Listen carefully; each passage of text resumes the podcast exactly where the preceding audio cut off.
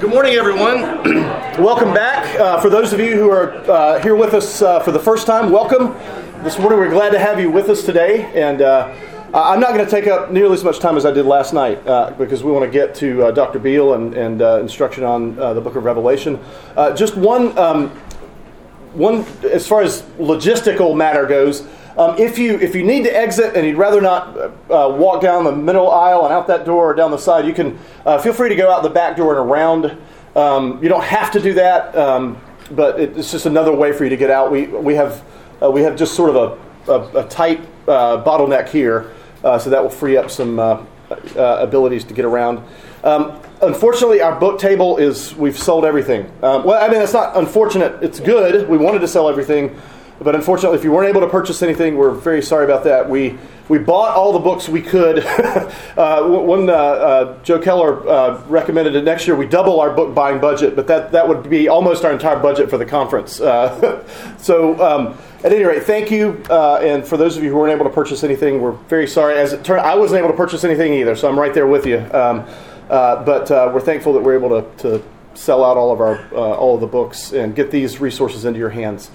Uh, that being said, I'm going to welcome Dr. Beale back up and uh, let him uh, take us through his uh, study.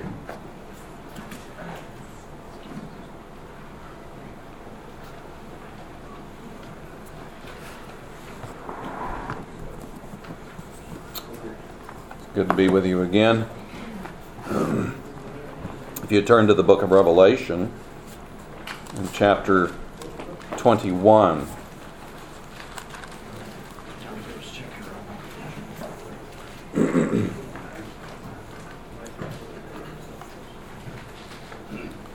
And I'm just going to read one verse. We're going to read a lot of the chapter uh, pretty soon, but just one verse to uh, which introduces the chapter.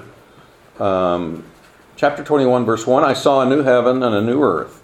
For the first heaven and the first earth passed away, and there's no longer any sea. Let's ask God's blessing on His word, remembering that this book uh, it says, Blessed is the one who reads and the ones hearing the words of the prophecy of this book and keeps the things therein. That's quite a different view than the typical futurist view that says we all have all these timetables. Um, the book is about blessings and keeping the things and obeying the things written in it. That's amazing. Let's pray. Lord, we thank you for this day. This is the day you've made. Let us rejoice and be glad in it. We pray that, again, you would give us eyes to see and ears to hear uh, what you're saying in your word, and that uh, it may influence our lives. We may be increasingly conformed to the image of your Son and reflect your glory. We pray this in Christ's name. Amen. Amen. What we're going to look at today is. Uh, what I believe to be the basis of the church's mission. And it's not uh, primarily uh, the Great Commission in Matthew 28. That certainly is a basis. Uh, but there's a basis for mission, I believe, that goes back to Genesis 1 to 3. And ironically, we're going to be directed back there by looking at chapter 21. Now, this is going to be a very hard lecture. It is a lecture that I call a buckshot lecture. And that means I have a shotgun up here, and it's going to be a lot of passages. You're not going to get it all. all I'm just hoping I can hit 65% of the target. Okay, so um, so so it's a lot. I acknowledge that, and actually we could uh, title uh, this message. It's not not only the basis for the church's mission, but the basis for your own personal evangelization, your own the basis for your own personal witness. And when we could title this um, The Temple and the Church's Mission, we could also title it Expanding Eden to the Ends of the Earth. And so um, let's start uh, as we look at Revelation chapter 21. We saw what verse 1 said that um, we have a. Uh, he first sees a new heavens and a new earth, and the first heaven and the first earth passed away, and there's no longer any sea. And uh, verse 2 says, I saw the holy city, New Jerusalem, coming down out of heaven from God, made ready as a bride, adorned for her husband. And verse 3 I heard a loud voice from the throne saying, Behold, the tabernacle of God is among men. And he will dwell among them, and they shall be his people, and God himself will be among them. Now, uh, as we read on, and we will read a number of verses in this chapter, on into chapter 22, uh, the only time you really hear of a new creation is back there in verse 1. Uh, I saw a new heaven and a new earth. First heaven and first earth passed away. You don't hear about the new creation anymore. You don't, you don't see, as the vision develops, you don't see the forests and the oceans and the tundra and the valleys uh, and, and this sort of. You don't see that. All you see, as we're going to see, is the picture of a city in the shape of the Holy of Holies and um, that's garden like. It's also called the bride. But no more, no mention of the actual geography of the new heavens and the new earth. In fact, what we find is, especially prominent, is a description of this vision as it develops uh, as a temple. And um, especially, a lot of it's drawn from Ezekiel 40 to 48.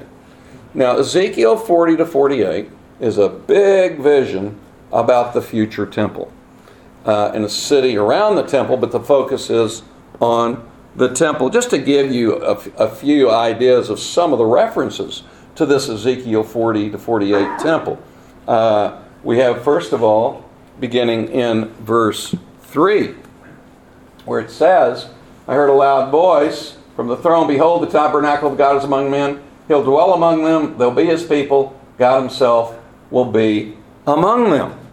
Now, that is almost a quotation right here from Ezekiel chapter 37 and verse 27 that really is a pointer to the Ezekiel 40 to 48 passage because of the, of the word tabernacle, which is a synonym with temple. And then as you read on, if you notice, chapter 21 and verse 10, he carried me away in the Spirit to a great and high mountain, showed me the holy city, Jerusalem.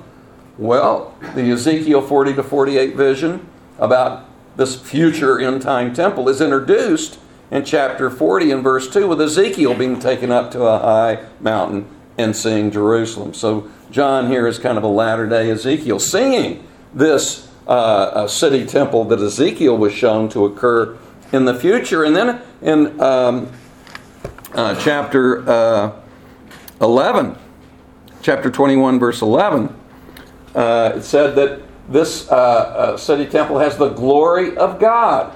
And that's exactly the description of the Ezekiel temple in um, chapter uh, 43 and verse 2. It says it had the glory of God. It's, a, it's an allusion back to that. Um, and the images of the temple continue. Not all from Ezekiel 40 to 48. For example, notice in verses 18 to 21 um, we have the city made out of all these jewels jasper, gold, glass. Foundation stones of the city wall were adorned with every kind of precious stone. The first uh, foundation stone, jasper. Second, sapphire. The third, chalcedony. The fourth, emerald. In fact, I have to stop here while I was fin- uh, writing on this passage. I was in Maine and um, uh, uh actually filling in for someone uh, uh, for about a month at a church. I was preaching for him, and but I was also finishing uh, my commentary in chapter 21, and I was studying the precious stones. And there was actually a beach nearby called Jasper Beach. So we went and got you know some stones, and um, always intended to polish them, but we never did. But nevertheless, just a little antidote there. Um, so. Uh, so these uh, foundation stones uh, continue.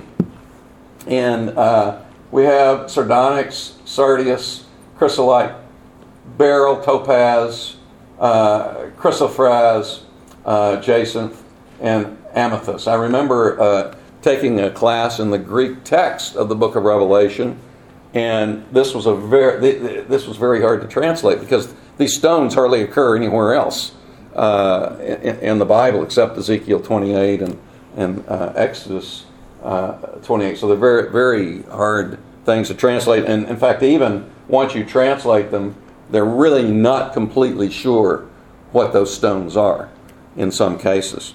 But nevertheless, the, the majority of these stones also go back to 1 Kings 6 20 to 22. They're the foundation stones for Solomon's temple. And so, again, these, these stones really are seen to be stones that relate to this end time temple. In fact, if you look at the phrase in uh, chapter uh, 21 and verse 16, notice the city's laid out as a square, its length is great as the width. He measured the city with the rod, 1,500 miles. Now, notice this phrase its length and width and height are equal. Now, again, remember I was talking about illusions, not illusions, but illusions uh, yesterday. This is an illusion, uh, and it comes from 1 Kings um, chapter 6 and verse 20, speaking about the dimensions of the Holy of Holies. Its length and width and height were equal. And so the city is in the shape of the Holy of Holies. It's a square city. We're really getting, I don't want to say weird, but unusual here. And um, so we have a lot here that John is seeing a temple. And then, of course, in uh, chapter uh, 22, he sees uh, that this uh, city is um, also a, a garden. Notice uh, 22 1. He showed me a river of the water of life, clear as crystal, coming from the throne of God and the Lamb. In the middle of its street, on either side of the river, was the uh, tree of life, bearing 12 kinds of fruit, yielding its fruit every month. And the leaves of the tree were for the healing of the nations. So no longer be any curse there.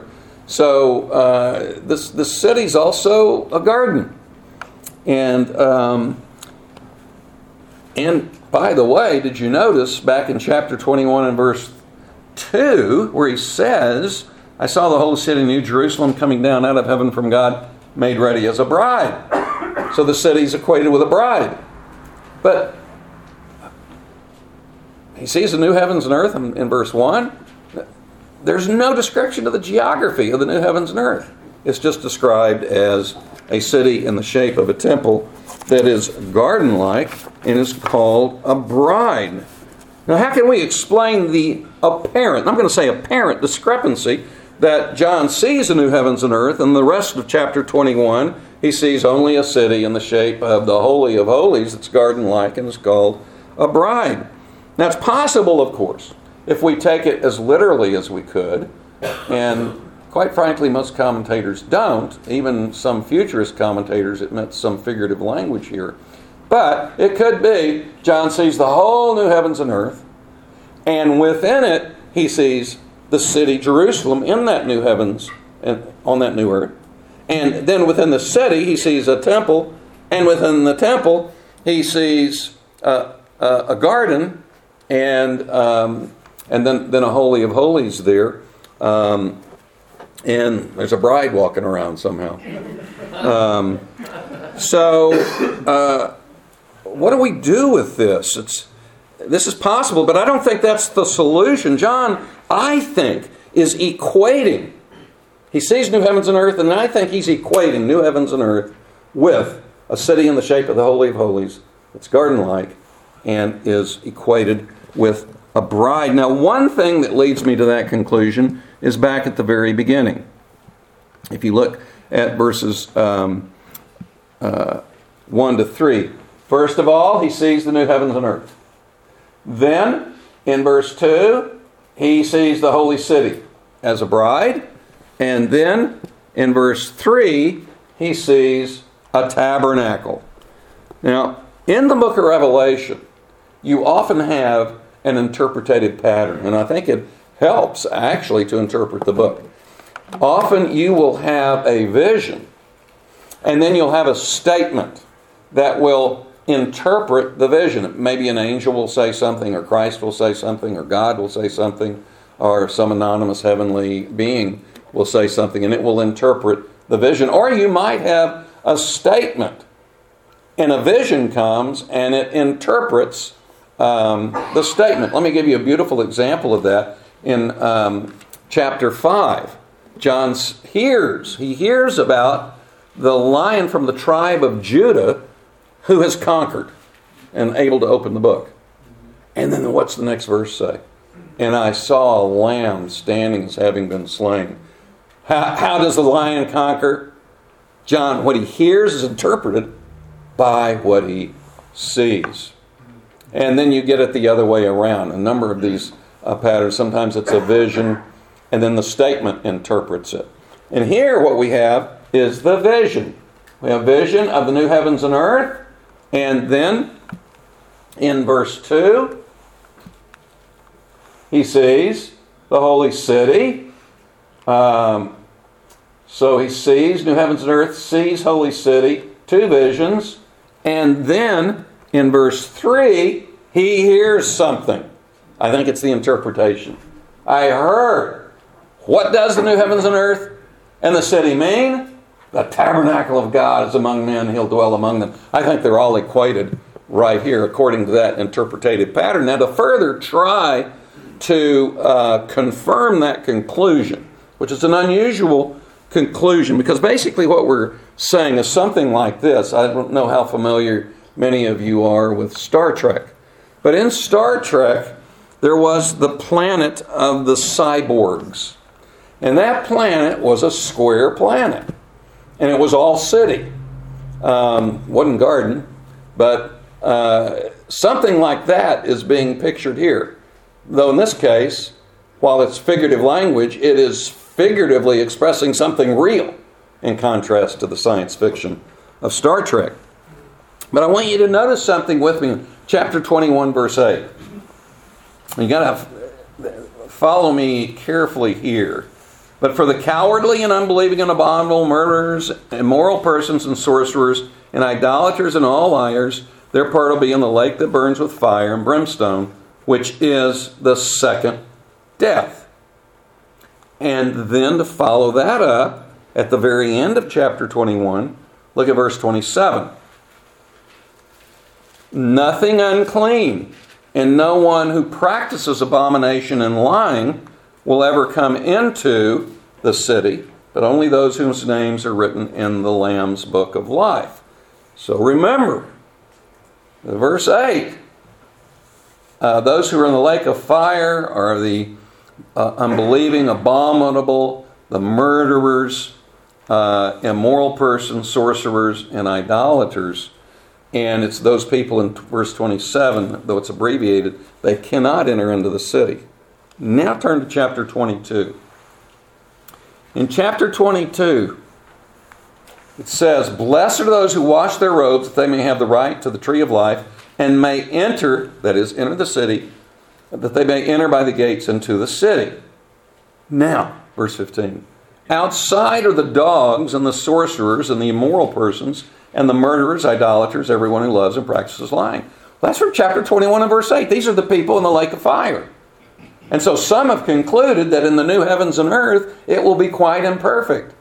You, you, you have uh, believers huddled into the city, and outside of it is, is the lake of fire. Um, I, I, don't think that's a correct interpretation. Uh, yeah, uh, the, the unbelievers are outside the city, but I think they're outside of it because they're in another dimension of hell, of the lake of fire and the city's equated with a whole new creation. And that's why the unbelievers are outside of it. And so um, uh, I think this further confirms here that the city, uh, it's not a place in the new heavens and earth where, you know, uh, unbelievers are surrounding it and constantly threatening those in the city. No, they're not in the new heavens and earth. They're in the lake of fire. They're in another dimension. So, yeah, they're outside the city, But since the city is equated with the new heavens and earth, they're outside the new heavens and earth in some other dimension that John calls, in this case, the lake of fire.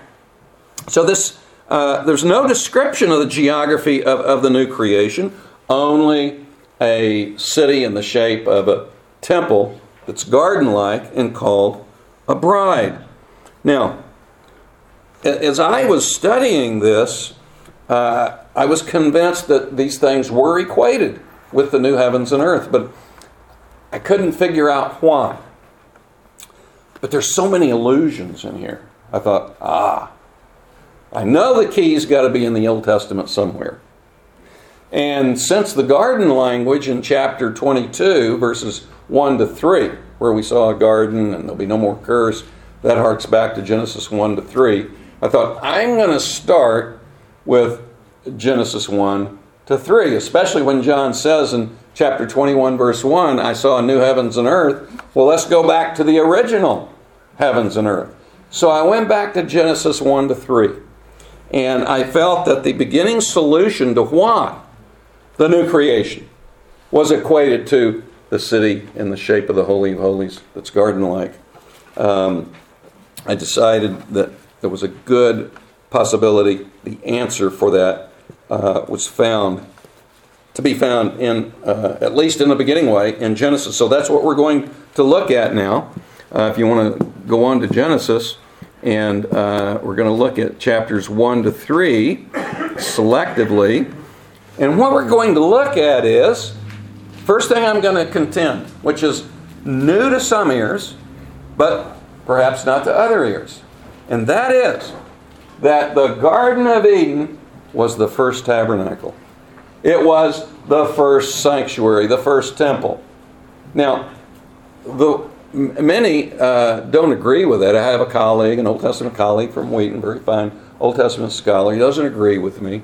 And uh, he says, Look, Bill, the word temple does not occur in Genesis 1 to 3. Don't you need the word temple if you're going to make such a big deal about it?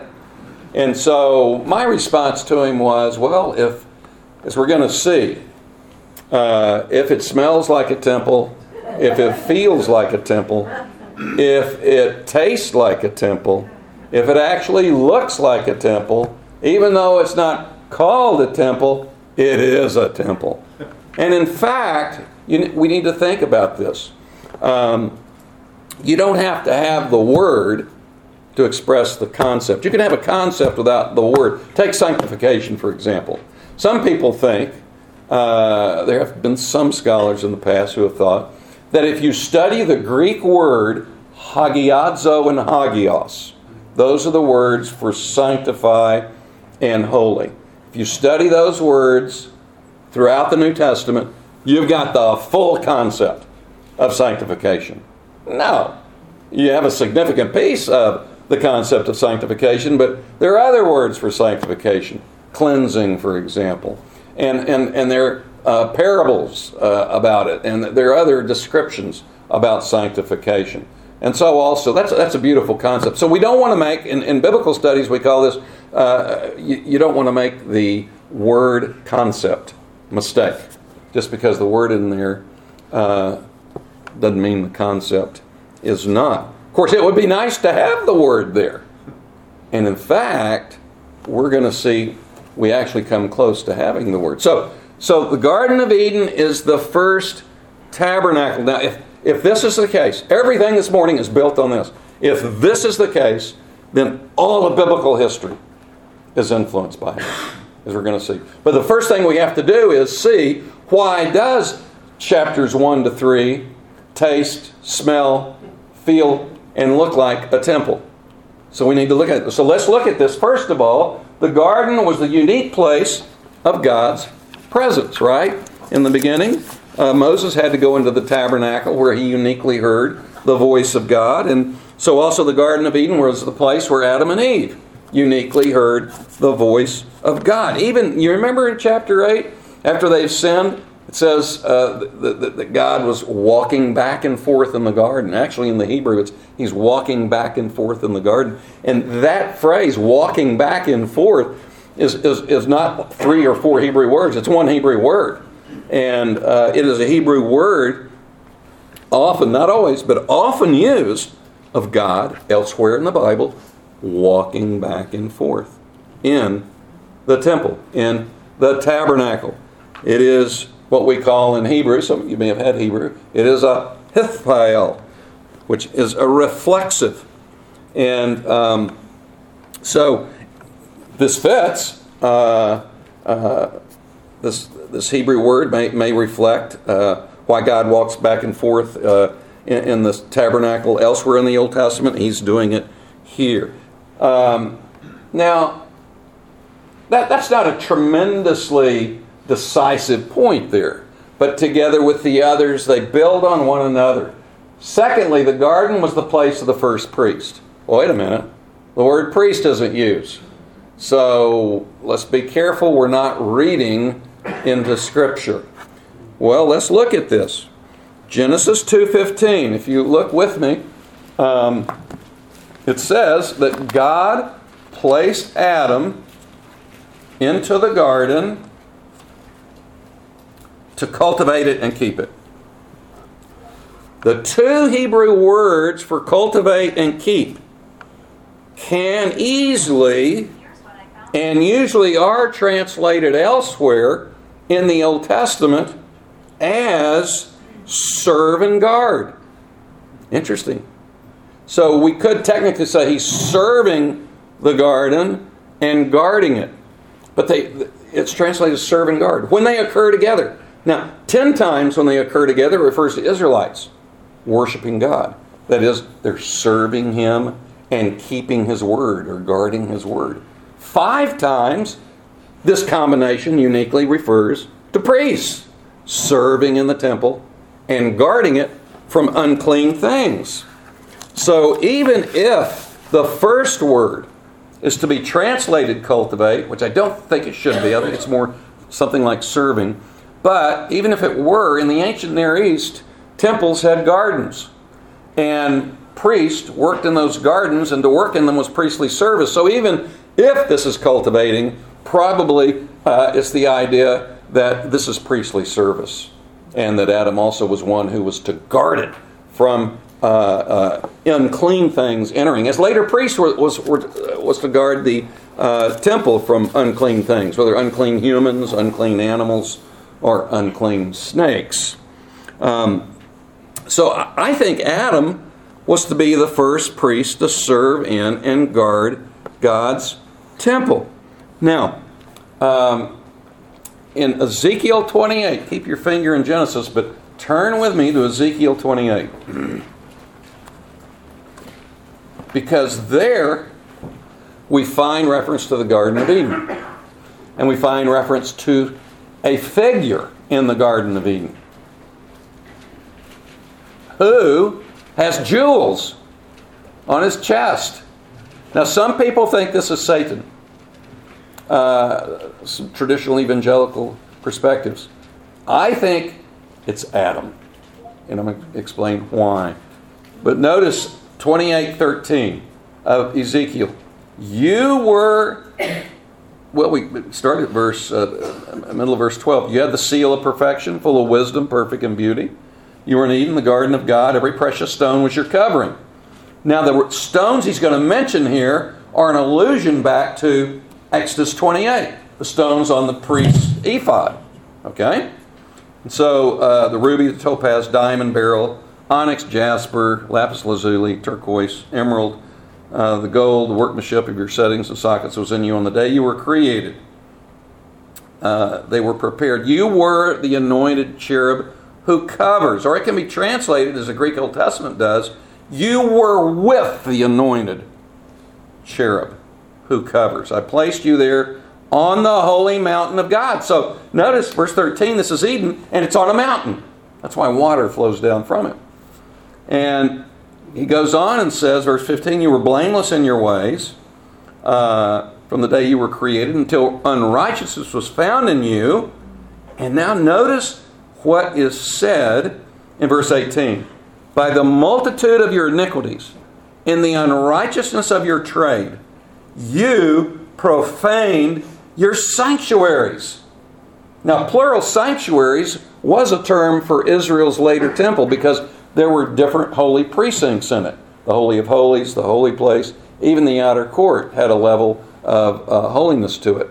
And so sometimes it was just referred to as containing sanctuaries. This is talking about Eden, containing sanctuaries. This is the most explicit place. Actually, finally, we do have the word. Eden had sanctuaries. Now, there's only one place that talks about anybody sinning in the Garden of Eden, and it's not Satan, it's Adam. So you have to surmise, well, this is talking about Satan's fall. Well, uh, okay, uh, but, but, you know, maybe in uh, Isaiah 14 we have reference to Satan's fall, but, uh, you know, we, we don't know where that occurred, uh, no description of it. But even, let's say this is talking about Satan and not Adam. He's still a priest walking in the garden. Eden had sanctuaries and there was a priest there. I think it was Adam could have been the devil. If it was the devil, he was kicked out. Adam took over. Then Adam messed up. He was kicked out too. So the point here is that in fact, the garden was the place of the first priest. I think we can say that pretty confidently in light of Ezekiel um, chapter 28. And furthermore, uh, we're going to see that indeed Ezekiel explicitly calls it sanctuaries. Now, notice also, the garden was also the place of the first guarding cherubim. Um, when Adam fails to guard the temple by sinning, he loses his priestly role. The cherubim take over the responsibility of guarding, and God stations them to guard the way to the tree of life. He stations them at the eastern entrance. And there is a sword uh, that is there that will slay anyone who tries to get in who is unclean. And probably uh, it was Adam who had that role before, and he didn't use the sword. Uh, he probably should have executed the serpent in the name of God, but he didn't when he came in. So uh, later, Israel's priests were also to guard the temple. That word, uh, remember where we had serving and keeping or serving and guarding in Genesis 2:15 that word guard is used of priests later guarding the temple. In fact it says that they were to guard the gates of the temple so that no one should enter who was unclean. Uh, they were literally gate guarders uh, according to second, second chronicles 23 19 and nehemiah 11 19 they were called wardens, or you could translate that garters. That's what a warden is, is a garter. And, uh, and they were those who were to manage a sacred ward, a guarding place. Nehemiah 12, 4. And the role of the cherubim may have been pictured later in uh, the Holy of Holies with the two angelic beings uh, on either end of the uh, Ark of the Covenant. Now, fourthly, the garden was the place of the first uh, lampstand, but a tree like, an arboreal lampstand. If you remember, uh, the lampstand in the Holy of Holies looked like uh, a walnut, or I'm sorry, an almond tree with seven protruding branches, three on each side, and then a stalk going up. And um, uh, Exodus 25, uh, uh, 31 to 36 describes it in that way as a tree. And this may have been reminiscent of uh, either the tree of the discerning of uh, good and evil or of the tree of life. Furthermore, the garden was the place that probably was formative for garden image imagery in Israel's later temple. It's very interesting when you read about the temple in Kings.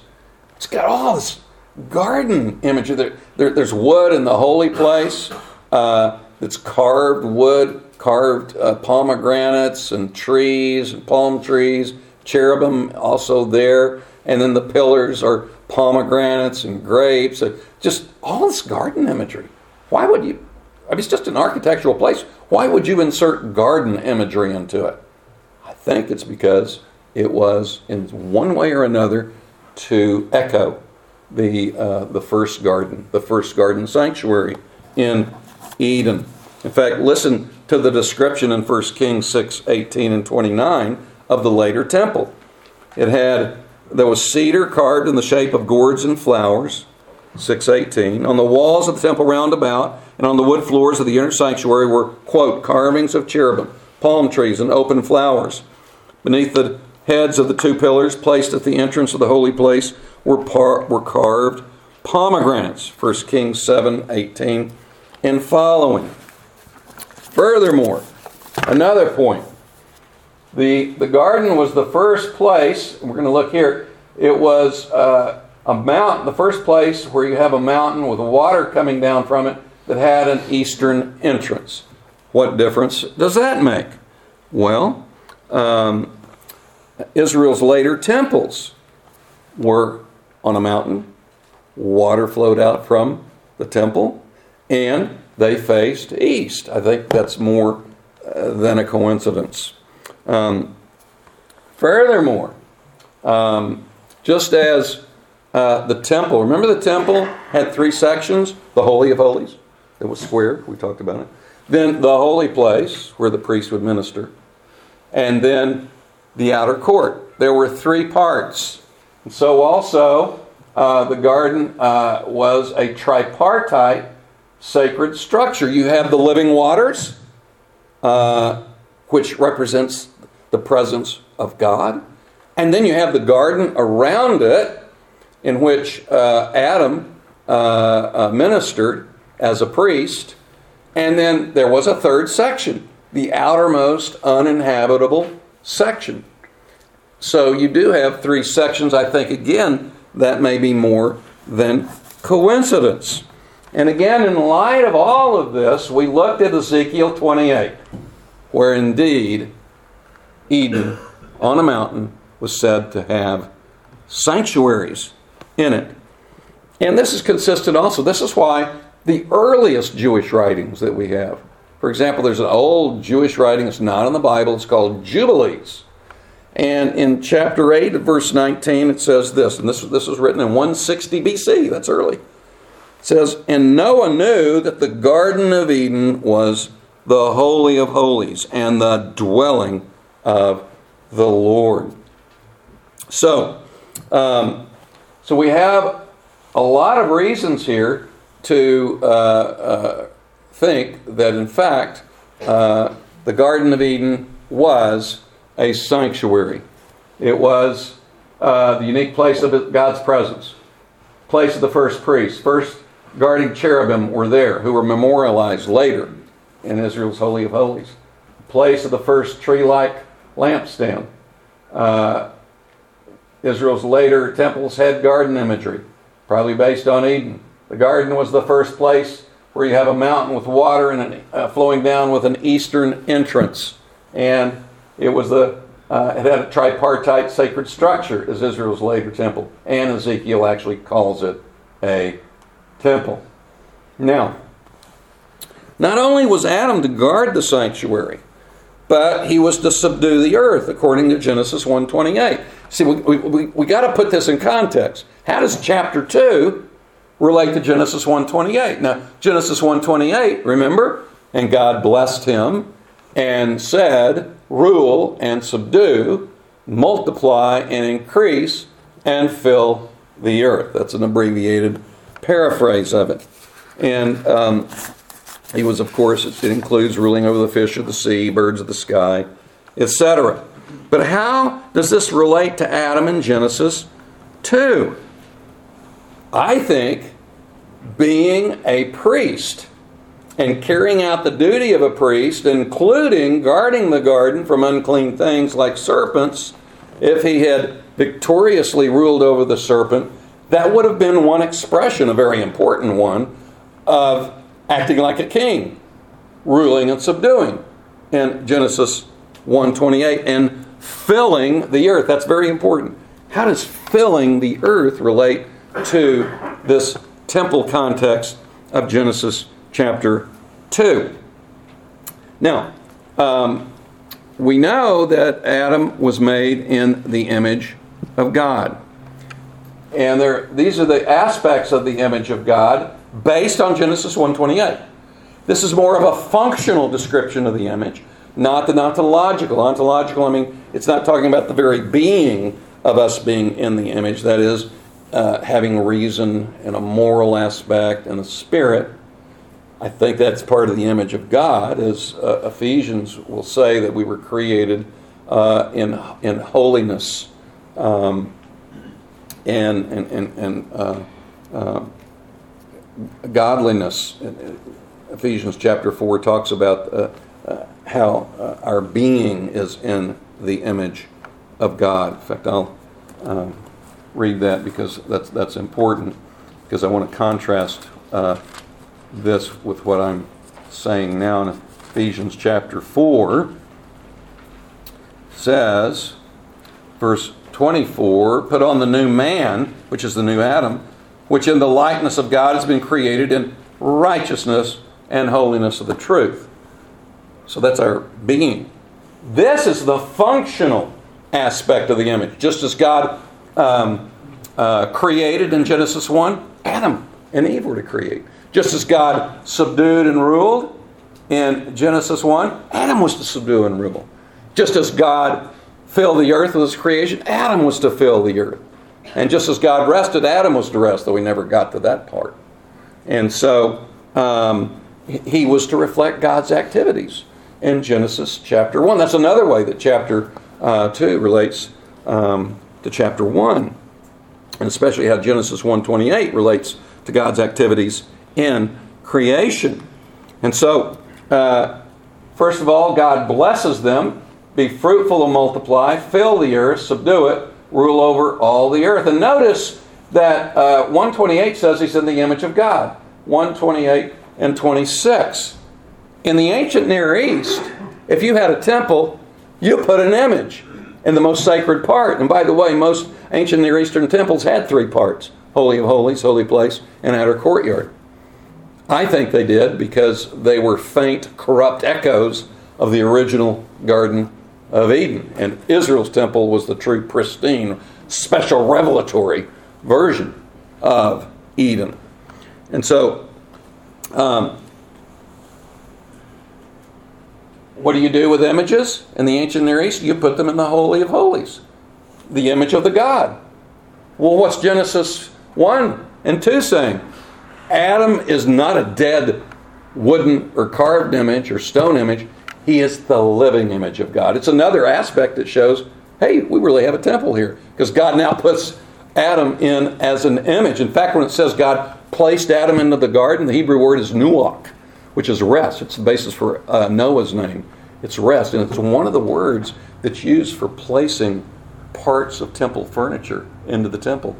They cause the temple furniture to rest. And that, that, that may be implied with uh, placing Adam as an image, caused the image to rest in the garden temple.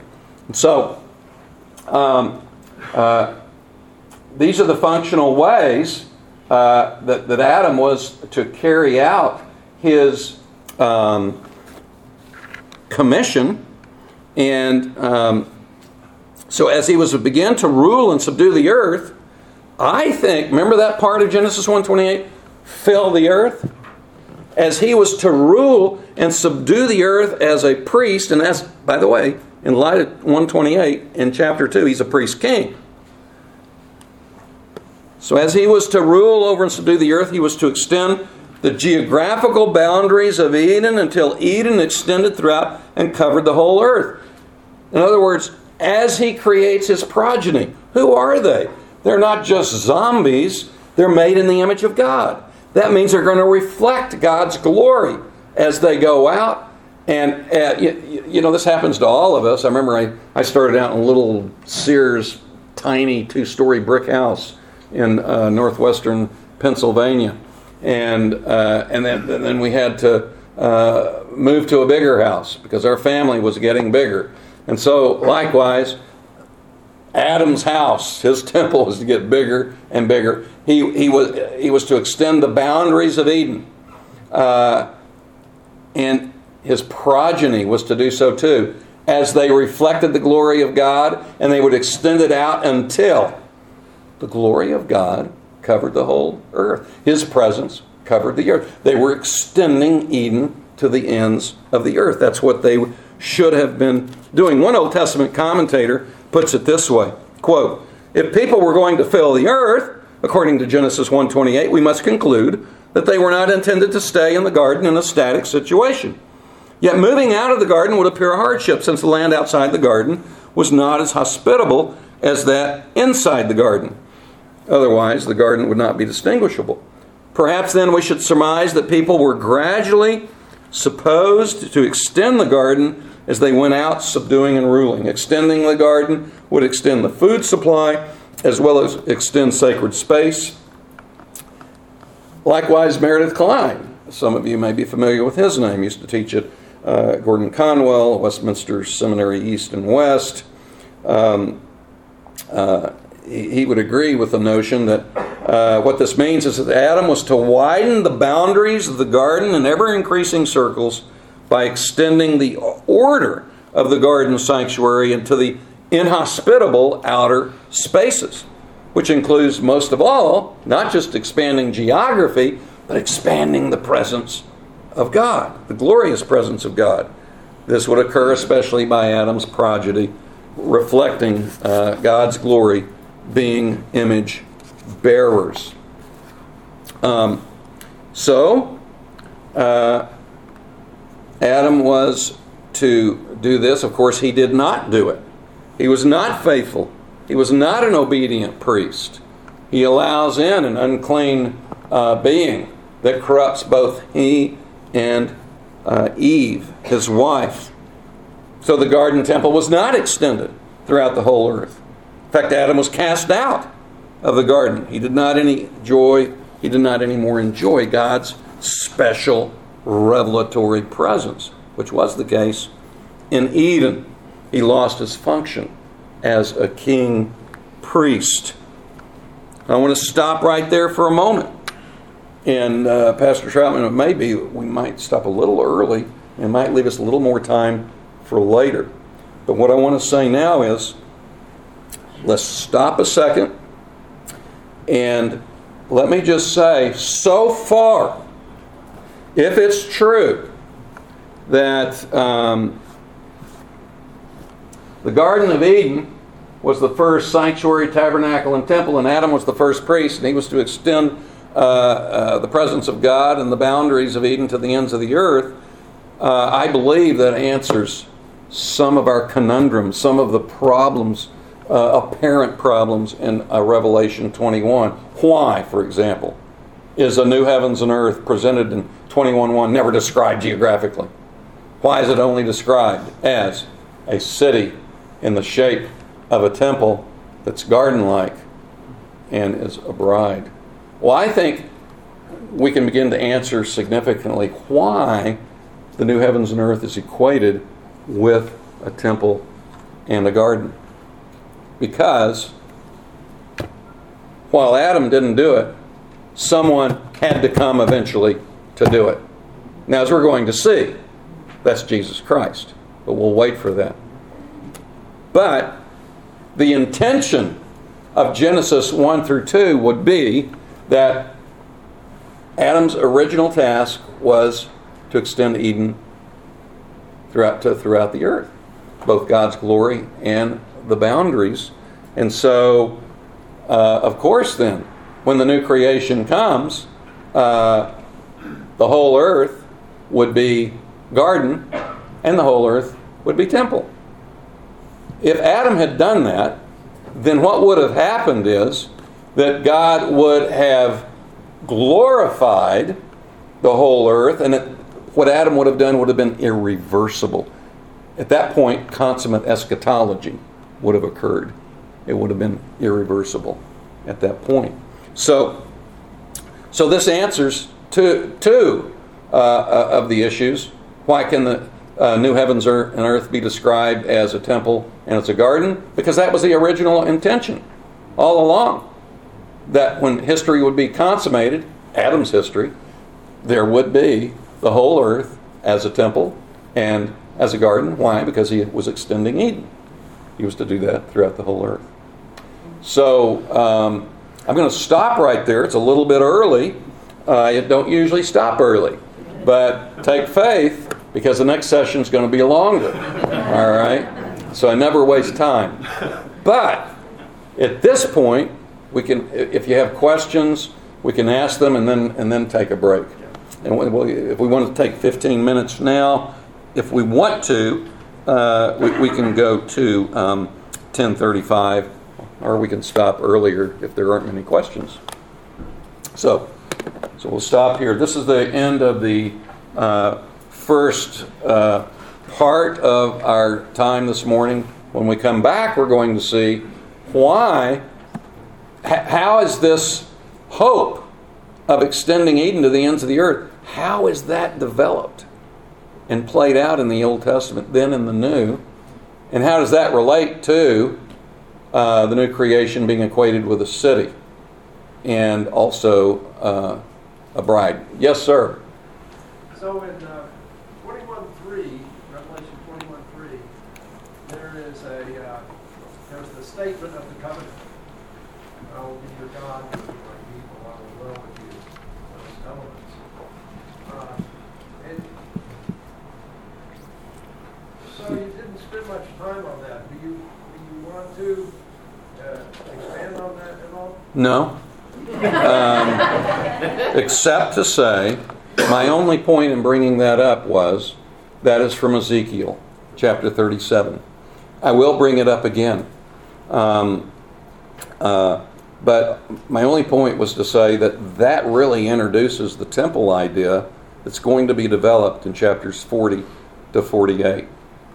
Now, uh, some this is very important as a, a covenantal theme throughout the Old Testament, and my point there would be that that covenantal theme needs to be understood through the concept of temple.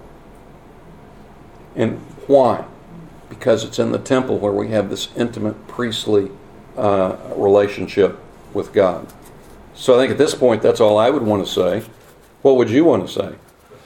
No, that's about it.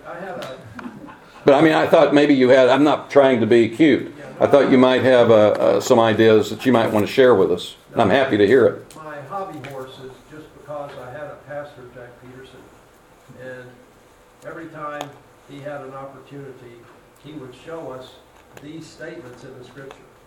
And it was just one of the things he loved Yeah. because it is such a beautiful picture of the church. Yeah. And we're going to see more of it. But in this case, really, it's the church being presented as a temple. And that's, that's, that's the idea. And I think, and, and the reason is, it's going all the way back. Let's, let's further relate it to covenant now. It's going all the way back to Genesis 1 to 3. Now, I believe that Adam, and this is nothing new to some of you, I believe that God made with Adam a covenant of works. You do this, and I will reward you. Now, uh, the covenant is not just what God told him in Genesis 2 um, 16 to 17. You know, of any tree of the garden, etc., you may eat. And so Adam did violate that. He broke that part of the covenant.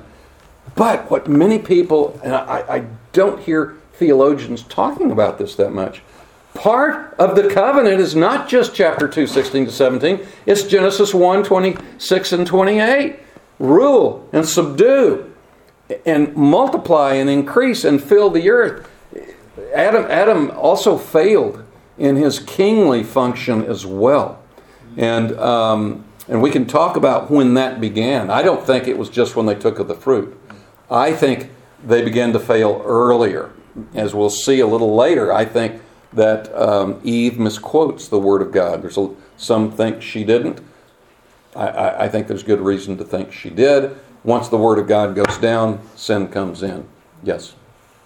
You put the, the Eastern meat in your list, and I, I know you didn't talk much about it, but it's, it's mentioned a lot. That the East seems to be important to God. Is there a brief explanation for that? Um, well, you know, in, in, in chapter um, 7 of the book of Revelation, we do have a reference to, uh, to the east. And um,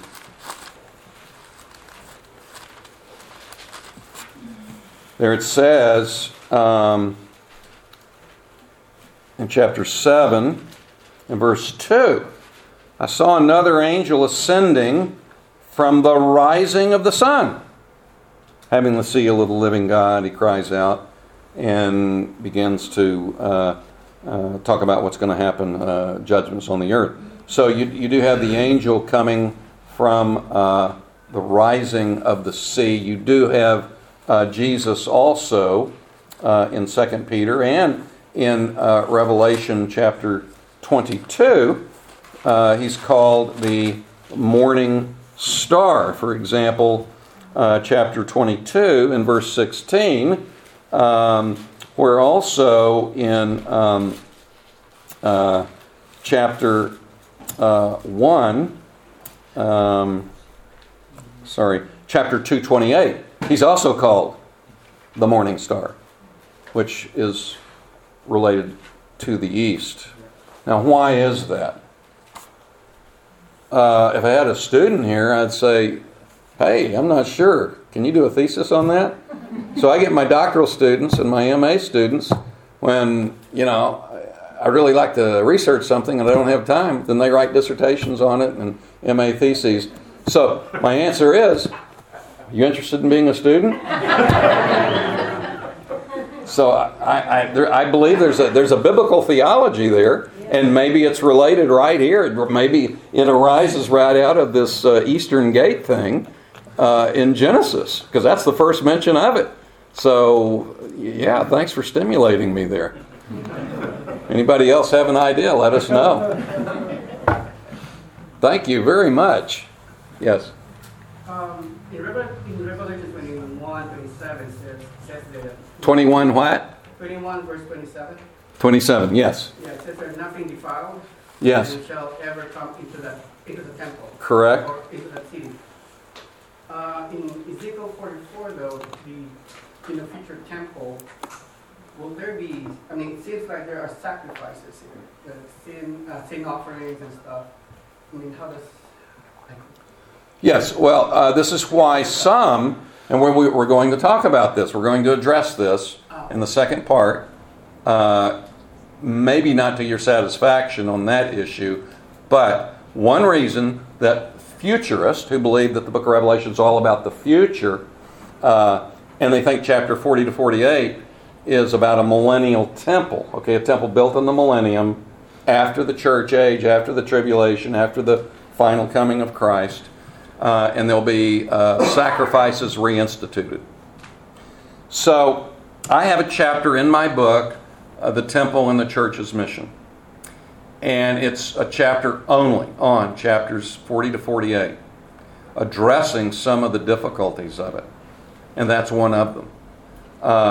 Now, it's difficult for me, but it's also difficult for the futurist who believes there are going to be sacrifices again. Anybody want to say why that's a difficulty for the person that thinks there's going to be a, a temple with sacrifices? Christ wasn't enough. How about the book of Hebrews? Uh, you know, Christ died once for all, no more sacrifices. Uh, so that's a problem for both positions. Okay? Now, I'll tell you my approach uh, in that chapter. The approach is the description of this temple in Ezekiel is lacking a lot of significant furniture. First of all, there's no Holy of Holies, it's just this big space inside. And there's no altar, there is uh, n- no uh, uh, lampstand. Uh, there's some other significant features that are missing. So now, why are they missing?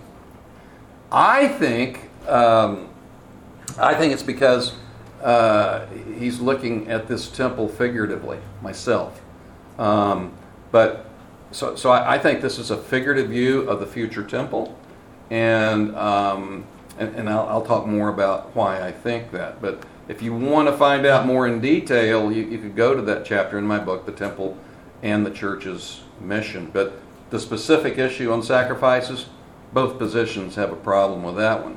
Um, so, yes.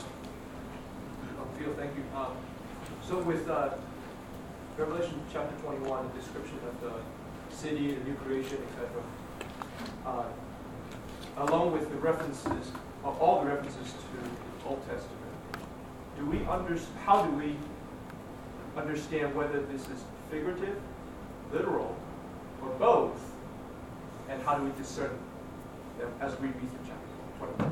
Yeah. Uh, very, very, good question. Um, I think that uh, once, if I'm correct, that the city and the temple and the garden and the bride are equal with the new creation, that's figurative right there. If I'm correct, okay? So if I'm correct on that, if John's really equating them, then in other words, he's not explaining, you know, oh, I saw new heavens and earth. Oh, there's the forests, the rolling valleys, the tundra, the, the lakes, and the oceans. No, we don't see any of that. We just see a city in the shape of a temple that's garden like called the bride. If that's the case, if I'm correct on that, that's figurative. That's uh, it's weird at first glance, but then it makes sense.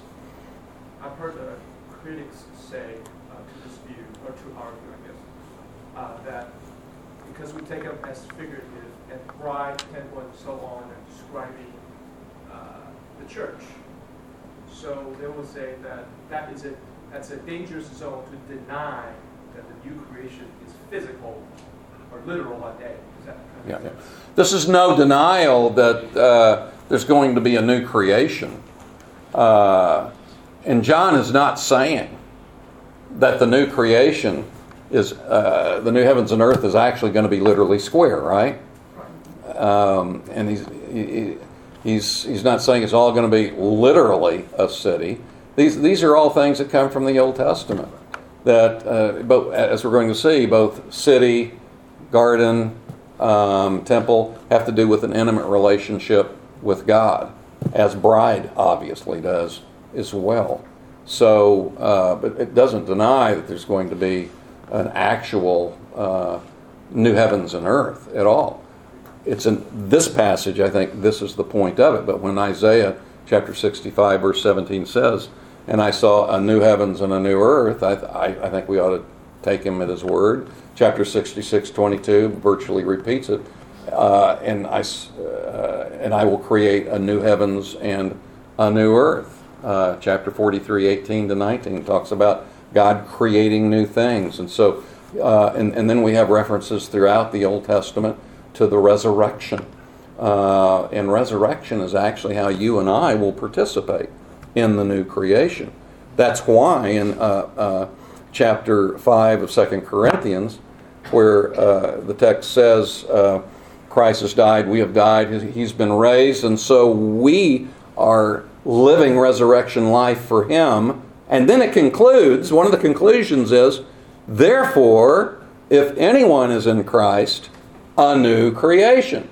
And there he's emphasizing regeneration, but that's consummated with physical resurrection. So, so yes, I mean, I very much believe in a literal resurrection body. I believe in a, you know, a physical uh, new heavens and earth. Just what is chapter uh, 21 trying to emphasize? Okay. I can't believe you have questions about the book of Revelation. It's just very shocking to me. Just very surprised.